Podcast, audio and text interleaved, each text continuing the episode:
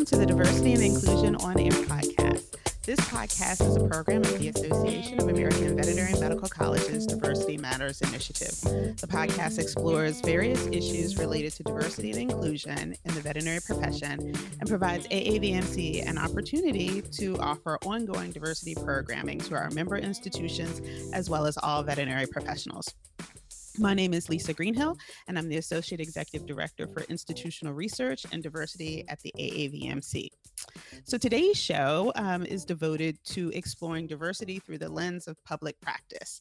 My guests today are Dr. Rachel Cezar from USDA and Dr. Valerie Ragan from Virginia Maryland College of Veterinary Medicine. Unfortunately, Dr. Ragan is having some internet issues, so she will be joining us a little bit later in the show.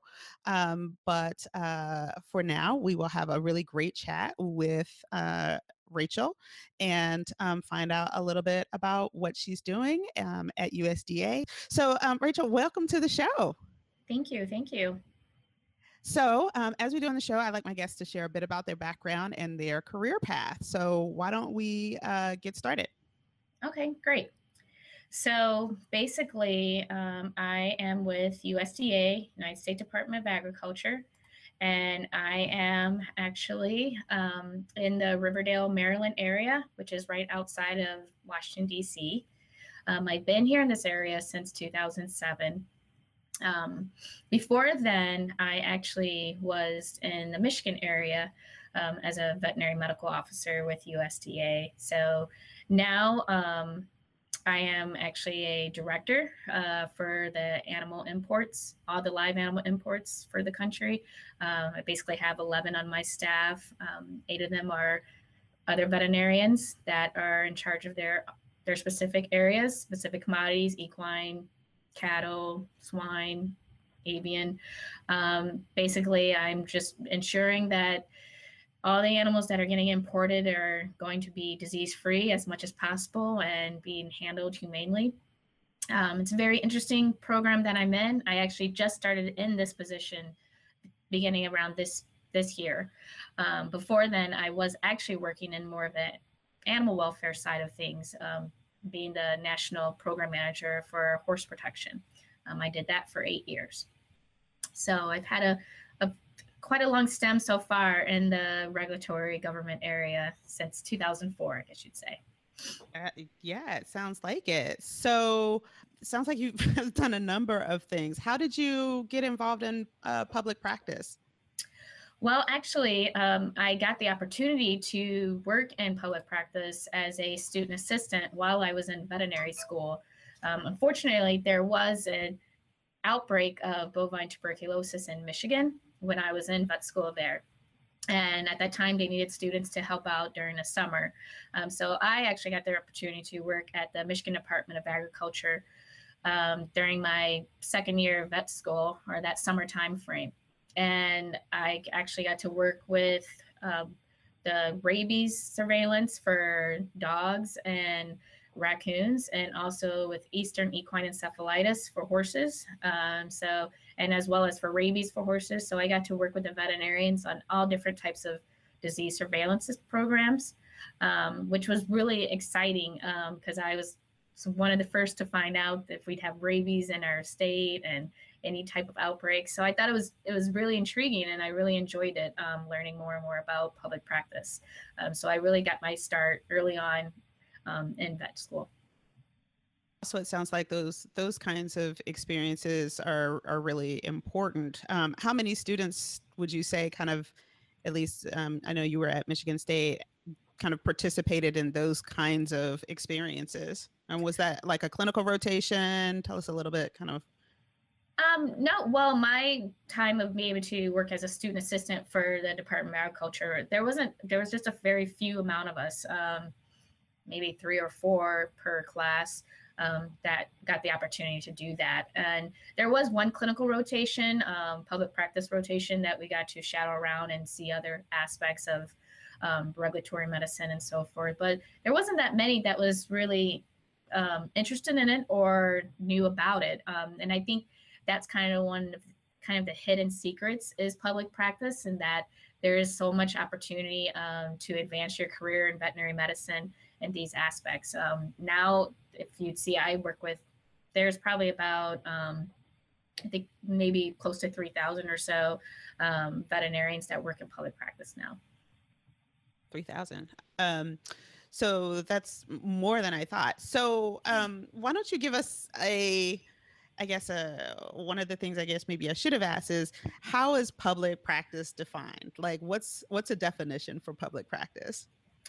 Well, um, I guess you'd say public practice is more like basically we are are trying to help out in general the public as well as the animals. And basically what we do in USDA we ensure that the animals are healthy from farm to fork I guess you do sometimes people say because we make sure that once those animals get on the farm that they're going to be disease free and then once they get all the way to the grocery store or to that outback steakhouse or wherever um, that they're going to be something that is disease free you don't have to worry about it. And it's interesting you never think that veterinarians are that engaged to that component but we are all the way to to where they're going to be um, where you would eat them. Um, or in nature, also, we worry about the animals that the public sees. Like, like I said, I used to work in this area called animal care. And so that was a component that basically any animal that you see on the TV or the zoos or or SeaWorld or wherever, we ensure that those animals are being taken care of appropriately. Um, because any animal that's in the public view, we would ensure that that's being done. Okay. All right. So, um, thanks, Rachel. So, within USDA, there seems to be a lot of different kinds of of things that folks can do. So, it's kind of a little bit drilling down more on your current job. So, you know, or at least public practice in general. So, for folks that may not know, maybe pre vets who be um, maybe watching, is this a nine to five job? I would say for some or majority, yes, it can be, um, depending on where you at, where what you're doing um, within the arena of public practice. Um, of course, you know we actually endured um, avian influenza, bird flu last year, um, and so there was a lot of our veterinary staff that was deployed out to help with those surveillances and and trying to um, make sure that outbreak was being uh, being negated as much as possible. So, so there was a lot of individuals that did have to work a lot more than just nine to five um, during that time frame. Um, and that's because we're kind of like the ones that are the, the frontline soldiers um, when there's an emergency for any type of animal emergency that goes out. So, so we're we're we try to be available as much as we can, um, but most of the time it is 40 hours. And and also too, what's nice is that um, there is some some positions as well that is really starting to utilize more telecommuting. So then you can work out of your home or, um, and also there's also, you have to travel, you can travel a fair amount too. It depends on the position that you go into. Dr. Ragan is now with us. Hi. Hi, wouldn't you know, our, our whole university internet went down at 10 It's back now. Murphy's Law, right? So, well, welcome to the show. We've just been chatting a little bit about um, what Rachel does at uh, USDA and um, a little bit about her thoughts on um, on how she got into public practice. So, um, our our custom on the show is to allow our guests to do a little bit of introduction um, themselves. So uh, why don't you just jump on in, tell us a little bit about your background and, and how you came to work in and around kind of issues around public practice. Okay, thanks. Thanks for the invitation. Hi, Rachel. Nice to see you again. Um, one of the nice things about this public practice community is it's a relatively small community, which is nice because we all pretty much know each other. So that's that's a nice thing. Um, but I kind of came came to it in a in a kind of a roundabout way. Um, I went to veterinary school thinking I would be a private practitioner um, because that's pretty much all I really knew that veterinarians did, quite honestly. Um, so I practiced about five and a half years in a small animal practice where towards the end of it was kind of expanding into uh, whatever would fit in the door, mainly for my own little stimulation of doing some different things. Um, after about three years, I found myself um, kind of searching around a little bit for something different, and I didn't know what that was going to be. But what I knew, what I realized was that um, I didn't want to be in that same building for the rest of my life. I still love veterinary medicine. I loved animals. I actually loved our clients. I Had a great, great clientele.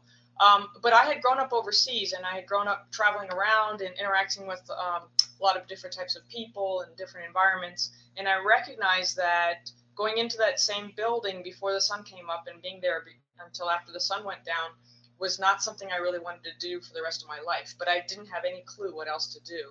So I thought about maybe starting my own practice. Um, and then I, because I was working for somebody, and then I, the more I thought about that, I thought, well, I'll probably just be in a different building from before the sun, sun comes up to when the sun goes down.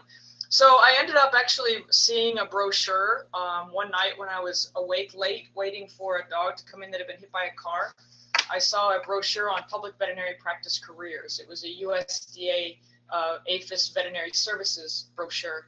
And I opened it up and saw pictures of people, veterinarians in the field, um, veterinarians on airplanes, and just out and about. And it just intrigued me. I didn't really know what public practice was. But long story short, I applied for the training program, not really having any idea what I was getting into.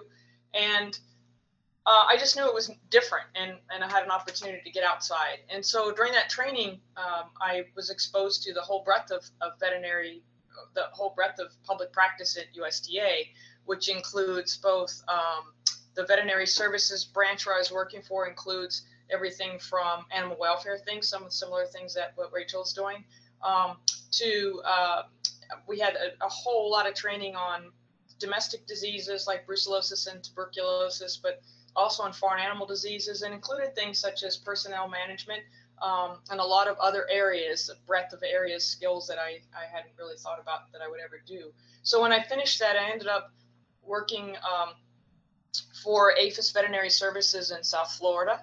Uh, well, sorry, yeah, I trained in Tennessee during the training program, and at the end of it, we were asked if we wanted to, you know, what kind of work we thought we would want to do and what part of the country we thought we would want to live in.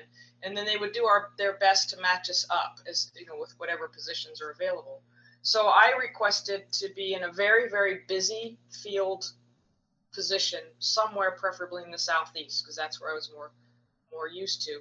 So I ended up as a um, being assigned to South Florida as a field veterinarian, and I worked out of my house uh, initially with a government car, and I worked on primarily brucellosis on large cattle ranches, which is about as far from what I was doing as you can possibly go.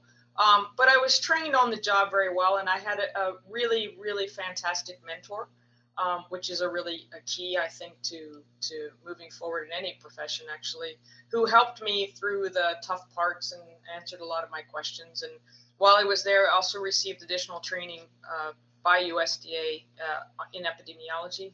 And so I evolved into working as a field veterinarian first and then as a as a uh, the area epidemiology officer for the state of Florida, which means I got to deal with you know whatever uh, uh, uh, diseases on a much broader scale than, than just brucellosis, which I loved. Um, and then I was I moved back to Tennessee in the same position, and then from there was moved to the DC area as the senior staff brucellosis uh, for, for senior, senior staff veterinarian or national brucellosis epidemiologist. So I dealt with it at a national scale, um, the whole program management, which I thoroughly loved. Um, during that time, the opportunities arose for me to be able to do some international travel as well and, and working with other countries on their brucellosis programs, which fulfilled that personal need of mine to be able to travel and to, to go to different places and to have new challenges every day um, that were actually very challenging for me because I hadn't really been raised in that environment.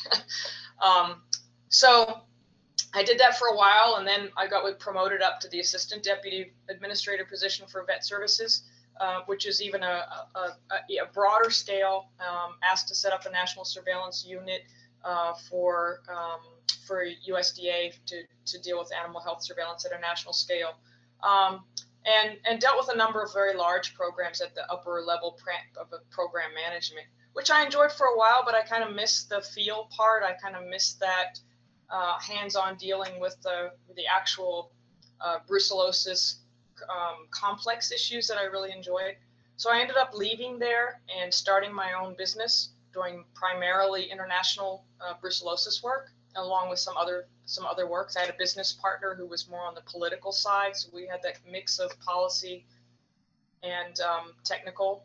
Um, and so I got to go back overseas and do a lot of work in the international arena that I really enjoyed, setting up programs and dealing with um, pro, uh, problem, complex cases, um, both uh, privately and working for governments as well.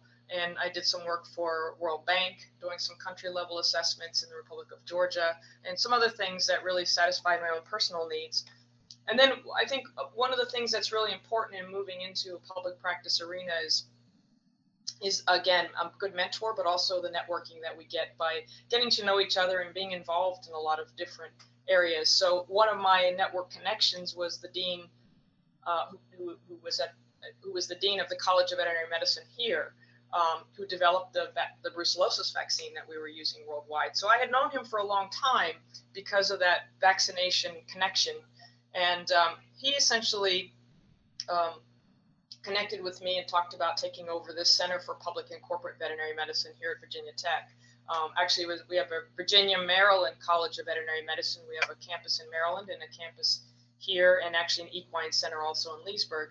So um, he recruited me to come in and basically take the center and reinvigorate it and grow it and help train veterinarians for the public practice positions of the future. Um, it was kind of a really wide open job description, which fits me perfectly. So um, I essentially sold my interest in the company and um, came here. And I actually started at the Maryland campus about seven years ago uh, there because of the DC connection, so that we could work very hard with the federal agencies and others in the area to to basically revamp uh, the whole public corporate track and, and practice area. Um, so I worked there for about five years, and then I transferred down here to Blacksburg, Virginia, to the main campus, and essentially doing the same thing and training. Do two two primary things. One is training veterinary students to do this kind of work, which I love teaching, so it was a good personal fit. Um, the other thing is that we do a lot of work with career transition uh, veterinarians, which is veterinarians who want to move from a private generally private practice, not always, and so, sometimes they move around within industry or other areas, um, but also um, who want to change the system. And, and, Rachel and I have worked together on some of this, helping veterinarians change from one area of veterinary medicine to another.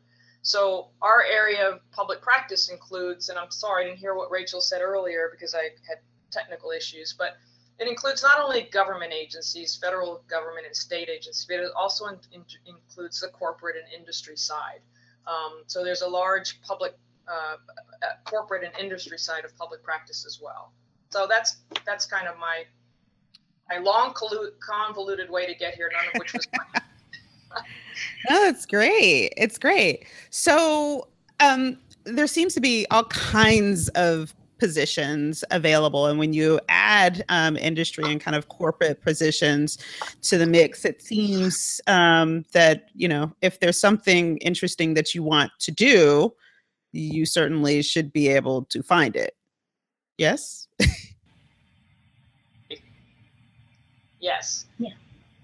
And so one of the things, I'm sorry, go ahead. Go ahead. Yeah, go ahead, Valerie one one of the things that we do and, and that's one of the beauties of public practice but also one of the challenges is because when people want to make career changes sometimes they don't know what they want to go do they just know they want to do something different.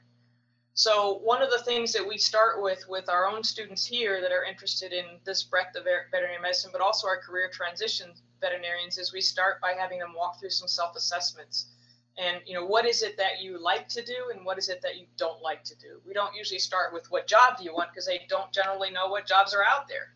Um, so for me i recognized later i wish i'd recognized it earlier that i needed some uh, i needed some real challenges things that i didn't didn't really know how to do. I kind of like tackling those. And different people have different things that they're looking for. And so we try and tease out what is it that you're actually looking for that you like to do and that you don't like to do to help figure out which of these many different areas uh, are you interested in. Okay. Yeah, Great. and actually, I can add to that as well that um, here, at least in USDA, we have a lot of different um, student student opportunities, like scholarship opportunities. Um, specifically, there's one called the Saul T. Wilson Scholarship Program that is a really wonderful opportunity for pre-veterinary students and veterinary students, um, and they can basically, if they are accepted to this scholarship program, they get to come to USDA and get to work with veterinarians during their summer break, um, during their winter break or Thanksgiving break as well. And they get to find out all the different areas that we work in. And then at the end of their term, of their veterinary school term, um, they have an opportunity to work full time and a permanent position in USDA. So it's a really wonderful opportunity, um, that scholarship program.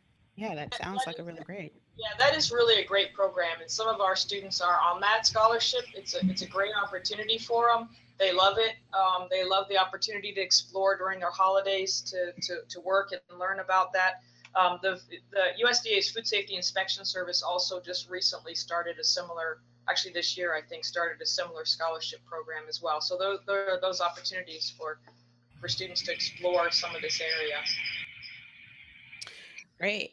So, um, let's talk a little bit about diversity and kind of racial and ethnic dis- diversity. So, I've been hanging around the profession for a pretty long time, and um, it seems, eh, and maybe it's just the circles that I um, roll around in, but it does seem that those individuals, um, that those practice areas that would um, constitute public practice, seem a bit more racially and ethnically diverse than um, potentially what I would typically see in um, kind of what we would consider a more clinical, traditional um, small animal or even large animal practice.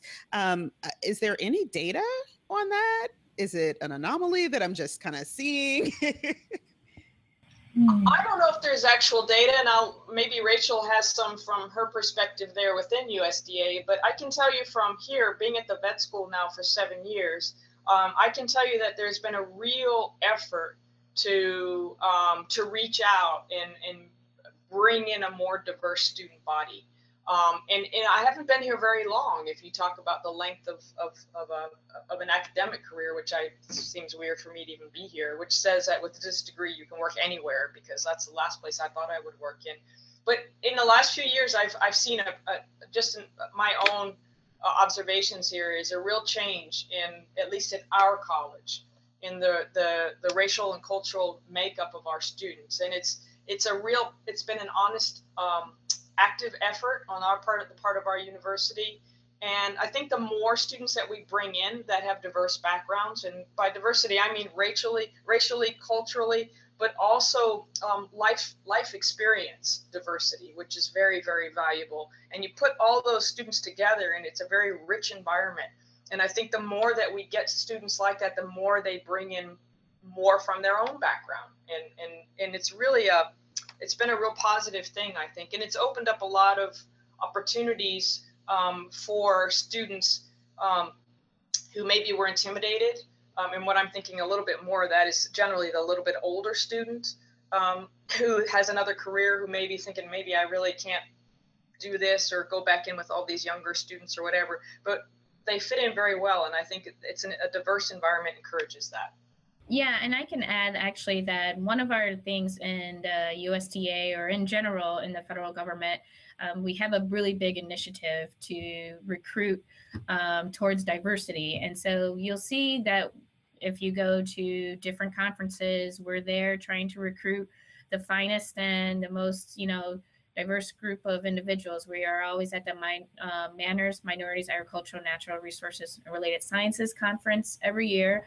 Um, we actually do a big sponsorship for them as well. And then also, too, a lot of we have a fair amount of um, other scholarships that are available specifically for 1890. Sorry, for 1890 um, schools, um, which are historical Black college universities. And so there in that component you know we help with trying to diversify our workforce as well. So we do a really big um, push towards trying to diversify um, as much as possible here because the the public the ones that we are actually working for is a diverse group that we need to also be culturally aware of as well Sure. Um, some of the meetings that I attend during the course of, of the year, like SACNAS, which is coming up in a few weeks, and the Society for Advancement of Chicanos and Native Americans in Science, um, usually has a really, really strong um, um, representation um, across agencies, um, not just USDA, but NIH and CDC and FDA and, and all of these agencies that are um, recruiting. So certainly, it sounds like um, for for both of you, your careers have been kind of more focused along the lines of um, agriculture. Um, could you either of you speak to some of the other opportunities at other agencies, maybe? Yeah, sure. Okay. So yeah, we Rachel and I tend to, to lean a little bit more towards our discussions on USDA because that's where our backgrounds primarily are. Um, but we work a lot here at our university with a breadth of agencies, and those include, of course, there's Food and Drug Administration, um, which hires a lot of veterinarians and also has some good training opportunities um, and some some positions. The Food Safety Inspection Service that I mentioned before um, has a has a, a breadth of, of, positions available, not only in plant slaughter plant positions, which is what I thought was all they did many years ago, but they do a lot of of um, you know outbreak investigations, uh, risk analysis type work, residue type work, a lot of other things. But also CDC hires veterinarians, so we have a number of students that are there on um, different kinds of programs. There's a Hubert Global Fellowship program that some of our students have gone through, the Epi- Epidemic Intelligence Service um, that uh, DVM MPH's students, we have a couple of those in there. Um, and there are other, like Department of Homeland Security has veterinarians working in there. The FBI has at least one that I know of. Um, so yes, there's a, a breadth of things. Of course, the Public Health Service, the U.S. Public Health Service, has veterinarians that work across federal agencies in public health. Um, and then we can't forget the state side as well. The state public health veterinarians or state veterinarians, which are more of the agriculture side.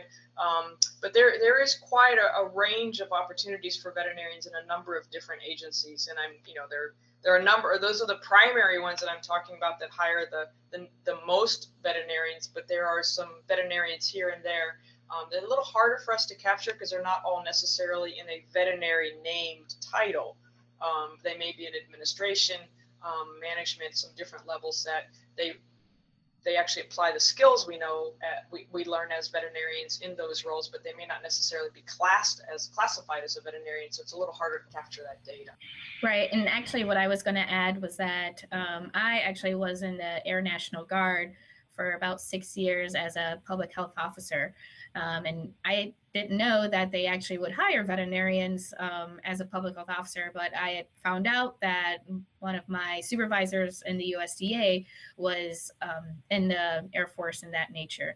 And so I always thought that you had to be active duty in order to go to the Army or the Air Force or any type of military, but there is still this Guards and Reserve that gives opportunities for veterinarians to explore even more within their career. Wow, this is um, a pretty broad uh, set of opportunities. And I know certainly um, our CEO, um, Dr. Andy Maccabe, um, his uh, he's still active duty um, in Air Force Reserves, but uh, his uh, job before coming here, um, he was with CDC as the liaison between CDC and FDA. So, so there's certainly a, a, wide range of, of opportunities there.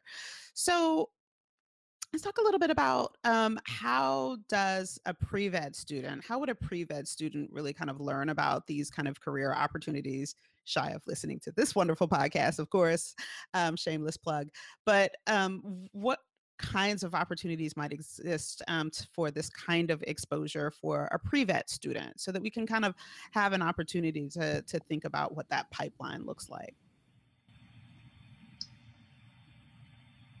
oh, Valerie.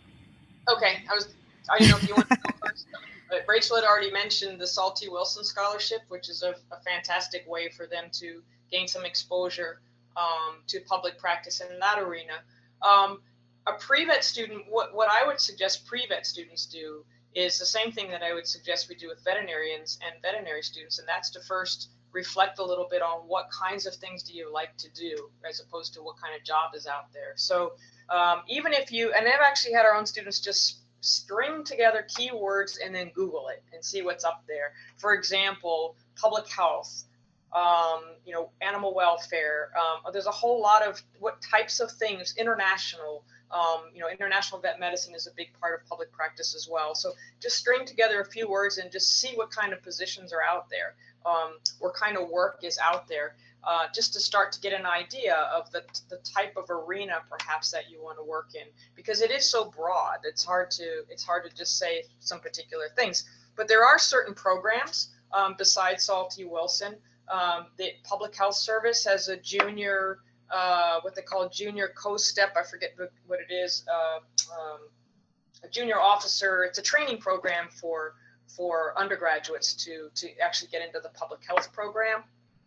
Um, different associations, and one of the things that we forgot to mention also that veterinarians work in is is um, associations, or for example, the American Veterinary Medical Association. And a lot of the associations have uh, a lot of the different focus areas have associations for American Association of Zoo Veterinarians, for example, American Association of Industry Veterinarians, for example. There are a lot of those associations of those types of work, and a number of those organizations have student opportunities. Um, as well. So if you go to AAZV, for example, um, and look at student opportunities, and I'm doing this without doing it right now, so I assume they have one. Most of them do have uh, student training opportunities um, or student exposure opportunities. Um, and then there's the, I, I, Rachel, I'll, I will not step into your area, but the Pathways, USDA's Pathways program, I'll, I'll be quiet and let her add to what I've just okay. said. well, actually, I was going to add about um, we have a high school program um, for kids, um, I think grades seven through 12, and it's called the Ag Discovery Summer Program. And actually, it's about, we partner with about 20 or so colleges around the country, and we have about 15 to 20 high school students that'll go to these summer camps around the country and they'll focus either on a different area in the USDA either if it's be veterinary medicine or or food farming, crops, or um, legislative programs, um, communications, just different areas. But um, there's a fair amount of them that focus specifically on veterinary medicine and especially in the regulatory realm of them. Um, and every high school, I used to help with um, coordinating one that is in Florida, um, AMU University, and that one was more animal welfare, zoo, veterinary related, and every high school student that would go through it, they were just always like, "I'm going to be a vet after this. I'm going to be. This is totally what I want to be." So it's really great opportunity to let the, especially high school students, to start being wary of of what's out there and what's available for them, um, so they can keep on that track of becoming a veterinarian. But also, like um, Valerie just said, we do have the Pathways Students Program and where we just like with the Saul T. Wilson but with the, the pathways program we do take in summer student interns and they can work here for for not just here in the riverdale area but anywhere in the country if there's an opportunity available to take in a summer student intern. And then that gives them an opportunity like i said to come back every summer and to hopefully fulfill a full-time permanent position afterward as well okay so, um, with the government, are the positions, I'm assuming the positions, particularly given, um, well, depending on the, the position, I suppose, um, there, are they all over the country? Are they localized in specific places? Certainly, we know that, that CDC is in Atlanta, but certainly they have different offices. A lot of USDA's um, headquarters are here in the DC metro area um, very kind of East Coast heavy. But can people find positions all over the country? Um, I can help with that first. Um, yeah, definitely. Um, there is a lot of different positions that's available all over the country, and specifically the ones that are not in like we have sort of like hubs right now. Like there's in Colorado, in North Carolina, um, and here in the DC area, but um, also too in the different our different ports, our different um, airports. Um, we have different quarantine facilities, especially with what I deal with now. Um, like I know a fair amount of veterinarians work in the Miami area, some work in LA and um, in New York.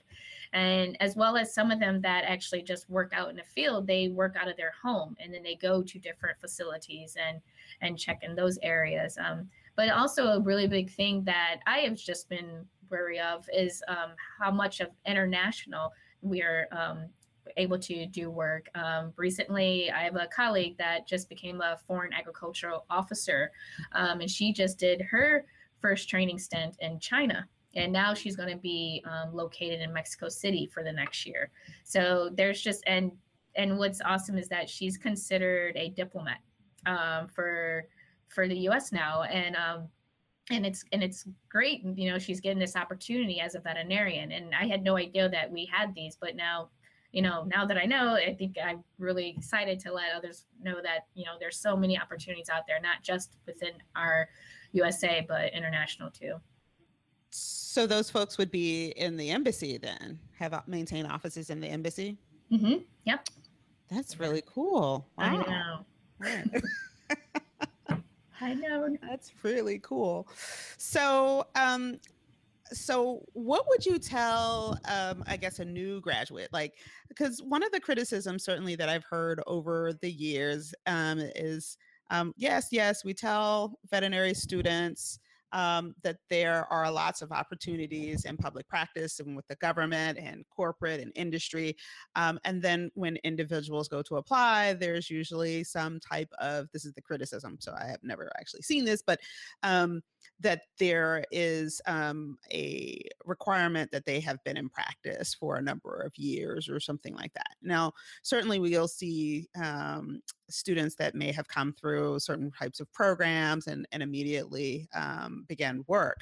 But what kinds of positions might be a good fit for um, a student looking at graduation in the next year or so um, and um, really doesn't want to go do something else first? Yeah, I guess I'll start off with that since I deal with that every day. um, because I, I, direct the public and corporate track here, so it's veterinary students that are specifically focused on public practice positions. So a part of what we do is, uh, you know, as I've already said a couple of times, is helping them figure out where their areas of interest are, and during their time here, helping to create the networks and to explore these potential areas so that um, when they're about to graduate, they both have a good understanding of the type of position that's out there and hopefully they've spent some of their fourth year getting those opportunities. So they're not just shooting for the hip, uh, from the hip, just applying to positions out there all over the place. So there are some positions, yes, that require um, some public, uh, some pra- private practice um, uh, experience. Uh, largely on the industry um, corporate side, there are more of those positions that require private practice. But we work with our students, and some of them want to do some private practice first, and others absolutely do not. So with the ones that absolutely do not, um, I, I don't want them working on my dog when they graduate. So we work with them to try and you know assess their interest and potential fits for them. And there are plenty of them. A lot of our students uh, go right into public practice without without private practice. Um, so I think that it's it's it's more of finding the right fit um, but by doing the proper assessing and, and learning about what's out there. But the other part of that is, and this is probably a little aside to what we're talking about, is is writing a resume in a way that um, is appealing to somebody who's looking to hire a brand new graduate. So what I mean by that is that a lot of times a, a brand new graduate, or I shouldn't just say that, not even just brand new graduates, a lot of veterinarians that are wanting to change careers is, all, is also write their resume in a way that's very focused on me. You know, I want this, I want that, I want you to train me for this, I want you to train me for that. A resume really should be written in a way that's focused on the job that they're looking for and highlights the key things, the skills and background abilities that you have that make you the perfect person for that job. So really what the resume should say, it should scream you want you need me, not I want to work for you. And so a lot of times the mistake I think is they say, well, I don't get hired. I'm not getting hired here, here, here. No, you know, nobody wants me because I don't have any experience. So when you look at the resume and the application, it's like, you know, well, no wonder you're not getting hired. It's all about me or, or even, you know, I've never done this before, but I would like to. Well, t- just taking the time to do a professional uh, resume that's very focused on the position. And, and then during that time before you apply for that position, building, recognizing what the skills are that are uh, important in that position and making sure you get those skills. So um, it is a process. And yes, there are some positions that require or prefer a little bit of practice experience. And if we have students that are any in any way, shape, or form interested in doing some practice, I encourage them to go ahead and do it um, because they should do it if they're inclined to um, for their own feeling that they're doing what they want to do, and they may find they're happy there. And if they are, I've still done my job, as far as I'm concerned.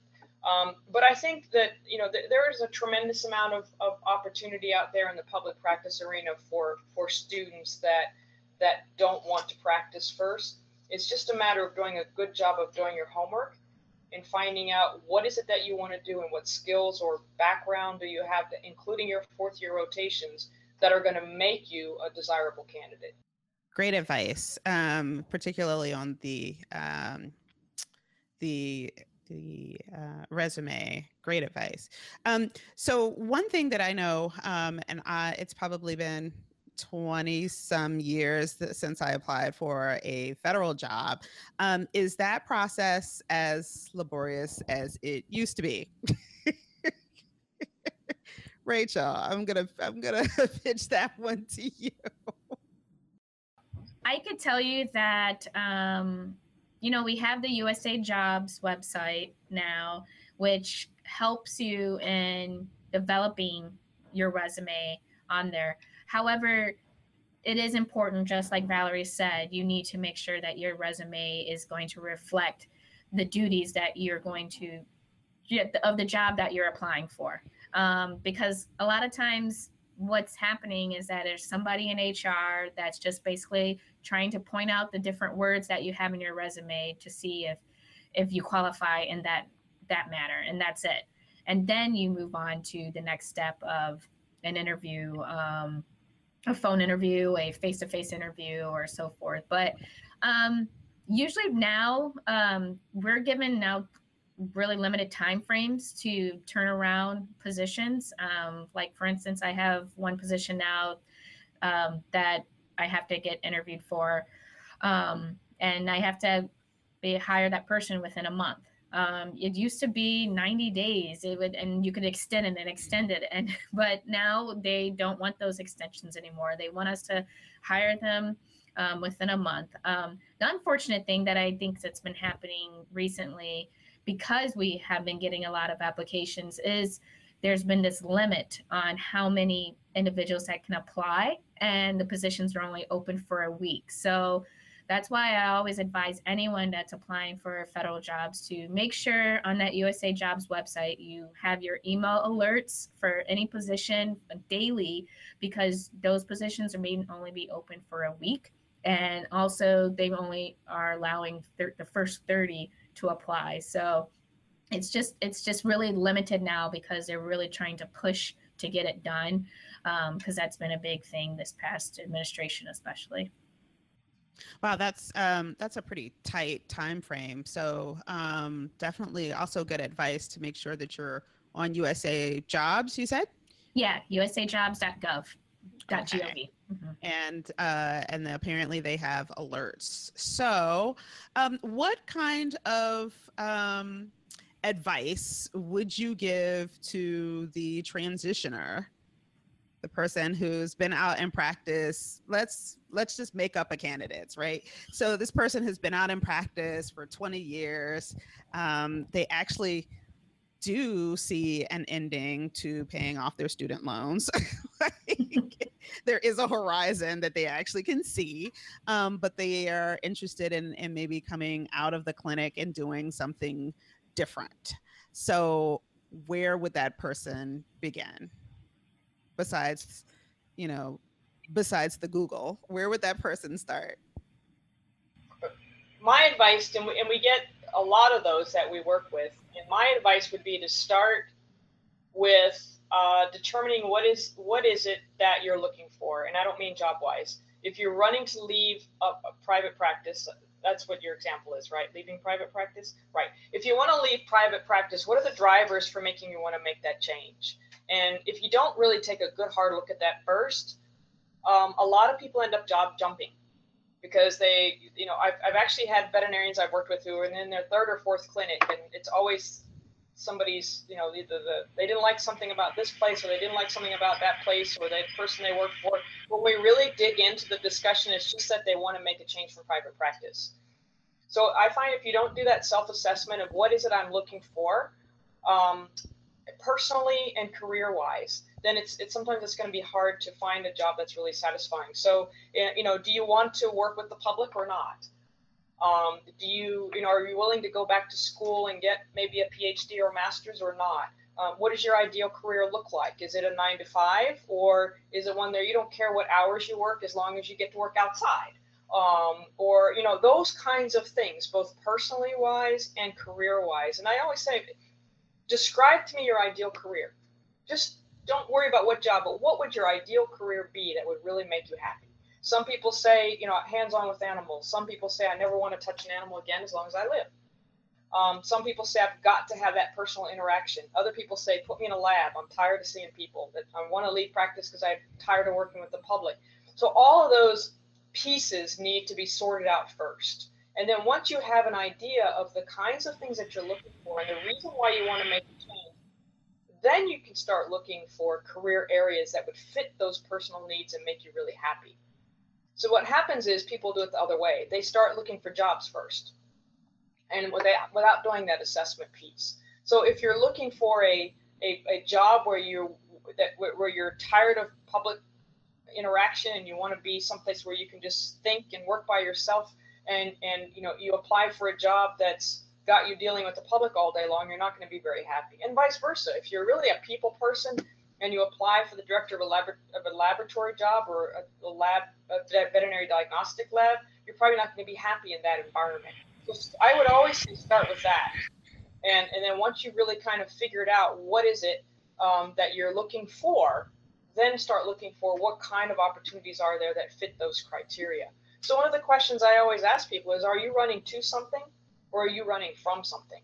So if you're running towards something, you probably have an idea of what it is that would be really make you happy. If you're just running away from something, a bad work environment or whatever, and you take the first job that comes along without doing that assessment piece, you're probably not going to be very happy very long. Um, so that's that's the way I would suggest starting is doing some real reflection on personal reflection and career reflection, and use that to guide your job search. Wow. Um, also, good advice for uh, just about anybody. We all have to um, excerpt that and make sure that it gets circulated pretty widely. Yeah, the other thing, um, I, and I don't mean to interrupt you, but this is a, a, something that I always share with both our students and our, our changing career veterinarians, and that is to start taking a look at what's actually happening out there that you find interesting. So, one of the things I do is I usually route people who are interested in public practice to the U.S. Animal Health Association website which is usaha.org. And I tell them to click on committees and just see topics of what types of things public practice veterinarians are working on. And if you go to committees and look at that and find a topic that you find interesting, then go look at the committee uh, reports and see what kinds, what are the hot topics in that area. And you can also click on committee members and see who's on that committee, but more importantly, where do they work? because that gives you an idea of the breadth of areas that you can work in besides just the, the ones we typically think of, which is government or you know certain companies. It gives you a breadth of ideas of, of potential workplaces that maybe people hadn't even thought of before. Um, and so, and, and, and the other thing is, you know, that we're very focused on government, but we also need to think inside as well. So, you know, I'd suggest they go talk to their state veterinarian or talk to their state public health veterinarian, see what their day's like. What do you deal with? you know, does that trip your trigger or not? Um, that whole that whole assessment piece is a really really important starting point.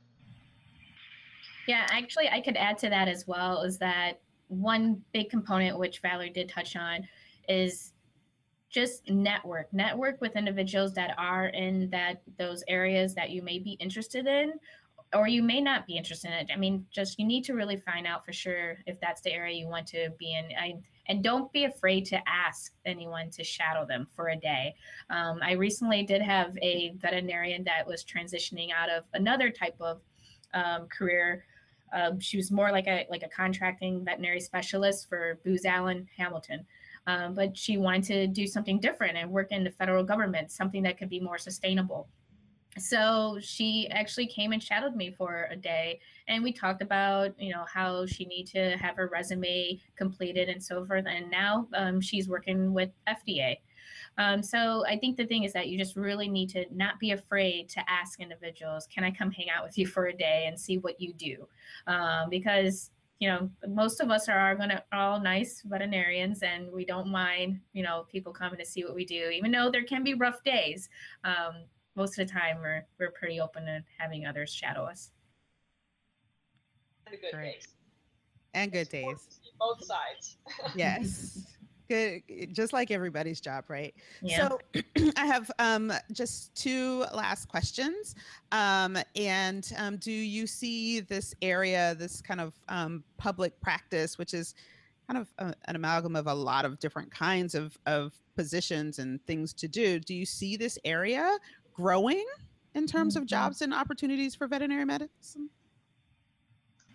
yeah, I absolutely do. And it's not just me. I was fiddling with my other laptop trying to bring up something here that, that I thought would be helpful to that. Um, and there was a U.S. government uh, government accountability office GAO report that came out in 2015, and there's a quote from it. There's a couple of quotes in it, but starting to talk about the the rate of veterinarian uh, the vacancy rate for veterinarians that's coming up, and they're pretty dramatic um, because of, of potential requirements. Like, for example, it says uh, for FSIS veterinarians, food safety inspection, uh, for um, 43% of them are eligible to retire by fiscal year 2018.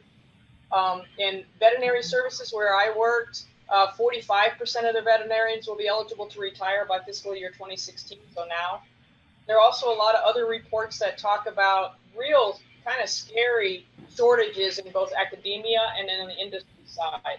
So there are certain areas where they're not going to be, you know, quite probably quite as many, but there's certain real significant um, areas that are, are growing. And I know from a lot of people that I talk to, friends of mine who work in diagnostic labs, that uh, veterinary diagnostic lab managers, directors of veterinary diagnostic labs across the country are having real shortages. Just aren't really aware of those kinds of positions necessarily. So yeah, there are some pretty, pretty dramatic um, needs Rachel, maybe from your perspective on, no, yeah, definitely. I was going to mention that we're definitely in the retirement stage of a lot of individuals. And I swear, probably just within this year, maybe five or six veterinarians I know that is retired just within this area, um, and which is amazing um, because we're really starting to focus on succession planning, um, how to get others more engaged with leadership, um, because it's really important. Um, because there's a lot of it's that time that a lot of individuals are are able to retire, and they're taking the opportunity and they're going. so it's one thing that with you know it, it cycles just like everything else does sure. because there are predictions uh, back in 20, 2007 2008 there, there'd be huge dramatic lo- uh, you know opportunities but at that time was when the, the economy tanked so a lot of people who were eligible to retire did not mm-hmm. and now they're going out in droves and so i think a mm-hmm. real telling thing to that was rachel's discussion on how fast they're filling positions and how they're limiting them a recognition i think just this, the way that they're filling positions tells you what the needs yeah. are in my mind mm-hmm. certainly certainly it sounds also sounds a bit like this this area of the profession is um, seems to really be in a in a period of being very, I guess, gray, graying, as we say, the graying sector of the profession, um, which is certainly something that we see in, in all areas. And certainly um, at AVMC, we're starting to look at that among our faculty. But it does um, sound like maybe there are some um, unique and more kind of pressing um, issues around retirements and, and kind of a lot of, of folks leaving um, public practice.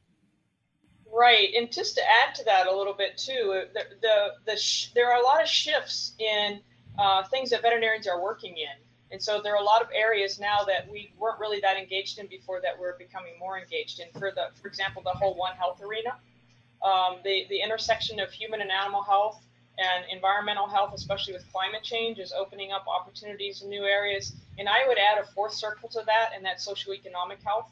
Because if we're really looking at solving problems, we need to be looking at um, broader than the silos that we've originally all kind of worked in. And so now we're dealing with new areas and new things that we, we haven't really dealt with to, to much degree before. For example, we have veterinarians working on health effects of the Fukushima disaster, the nuclear disaster. Mm. We have veterinarians working on um, the the impacts, the potential impacts both to aquatic life and um, animals grazing in the area after the Deepwater Horizon uh, disaster. And so there, there are a lot of areas that now, with the, the, the skills that we have, the breadth of skills that we have, um, beyond just the, the technical clinical skills, are starting to be recognized more.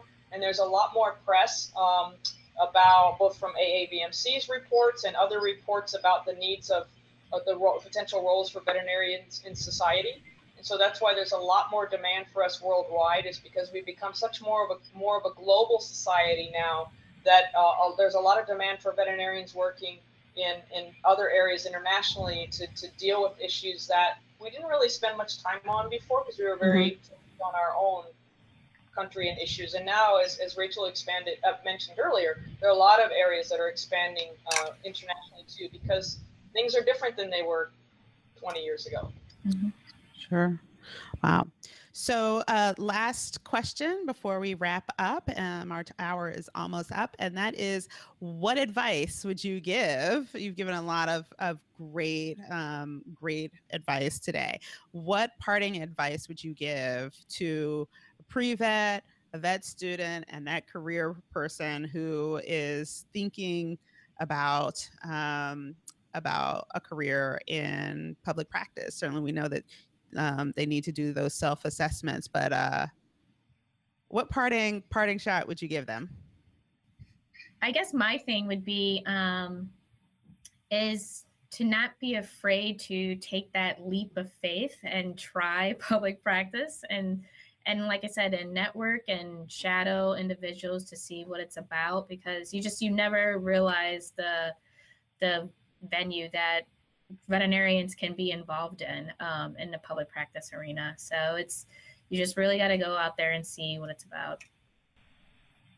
Yeah, I guess I would I would totally agree with Rachel. Um, and I would add to that a couple of things. And one is that just the thought that if you're bored with this degree, it's your own fault because there's such an incredible amount of things out there that you can do. Um, and in addition to what she was mentioning about the networking and exploring, which is really, really important, uh, I would I would also uh, say it would be a really great idea to um, get yourself a mentor. Find somebody who's working in an area you're really interested in, and and uh, see if they can, you know, as, as Rachel was saying, either you know start shadowing them, you know, just to kind of get a feel for what they do. But if you can find somebody to help support your your your path, um, I think that's a really good idea. Great. You heard it here. If you're bored with your veterinary degree, it's your fault. That's the best line so far this season. Love it. Thank you both, Valerie and Rachel, for joining us um, on uh, diversity and inclusion on air. This has been a really great episode, um, really informative. So thank you both. Thanks no for the problem. Good to see you. Good to see you, Rachel. Good to see you too, Valerie. All right. So I'd also like to shout out and thank our um, student producer, William Willis, is in the background, uh, making sure that we all um, are seen and heard. So thank you. Um, you don't see him, but he's there. Um, and uh, I really appreciate the work that he and um, Arturo uh, Munoz does as well. So, um, thank you for joining another episode of AAVMC's Diversity and Inclusion on Air. If you'd like to learn more about diversity, get programming ideas, and see some of the things that we're working on in at the AAVMC office related to diversity, be sure to like the podcast Facebook page, um, uh, Diversity and Inclusion on Air. Um, this is also a great place to suggest topics for the show, um, as well as exchange programming ideas um, for things that you can do locally on your campus, in your practice, or um, anywhere. So, um, again, thank you to both of my guests, and we will see uh, you all next time. Thank you. Thanks, Lisa. Take care. Bye. Bye.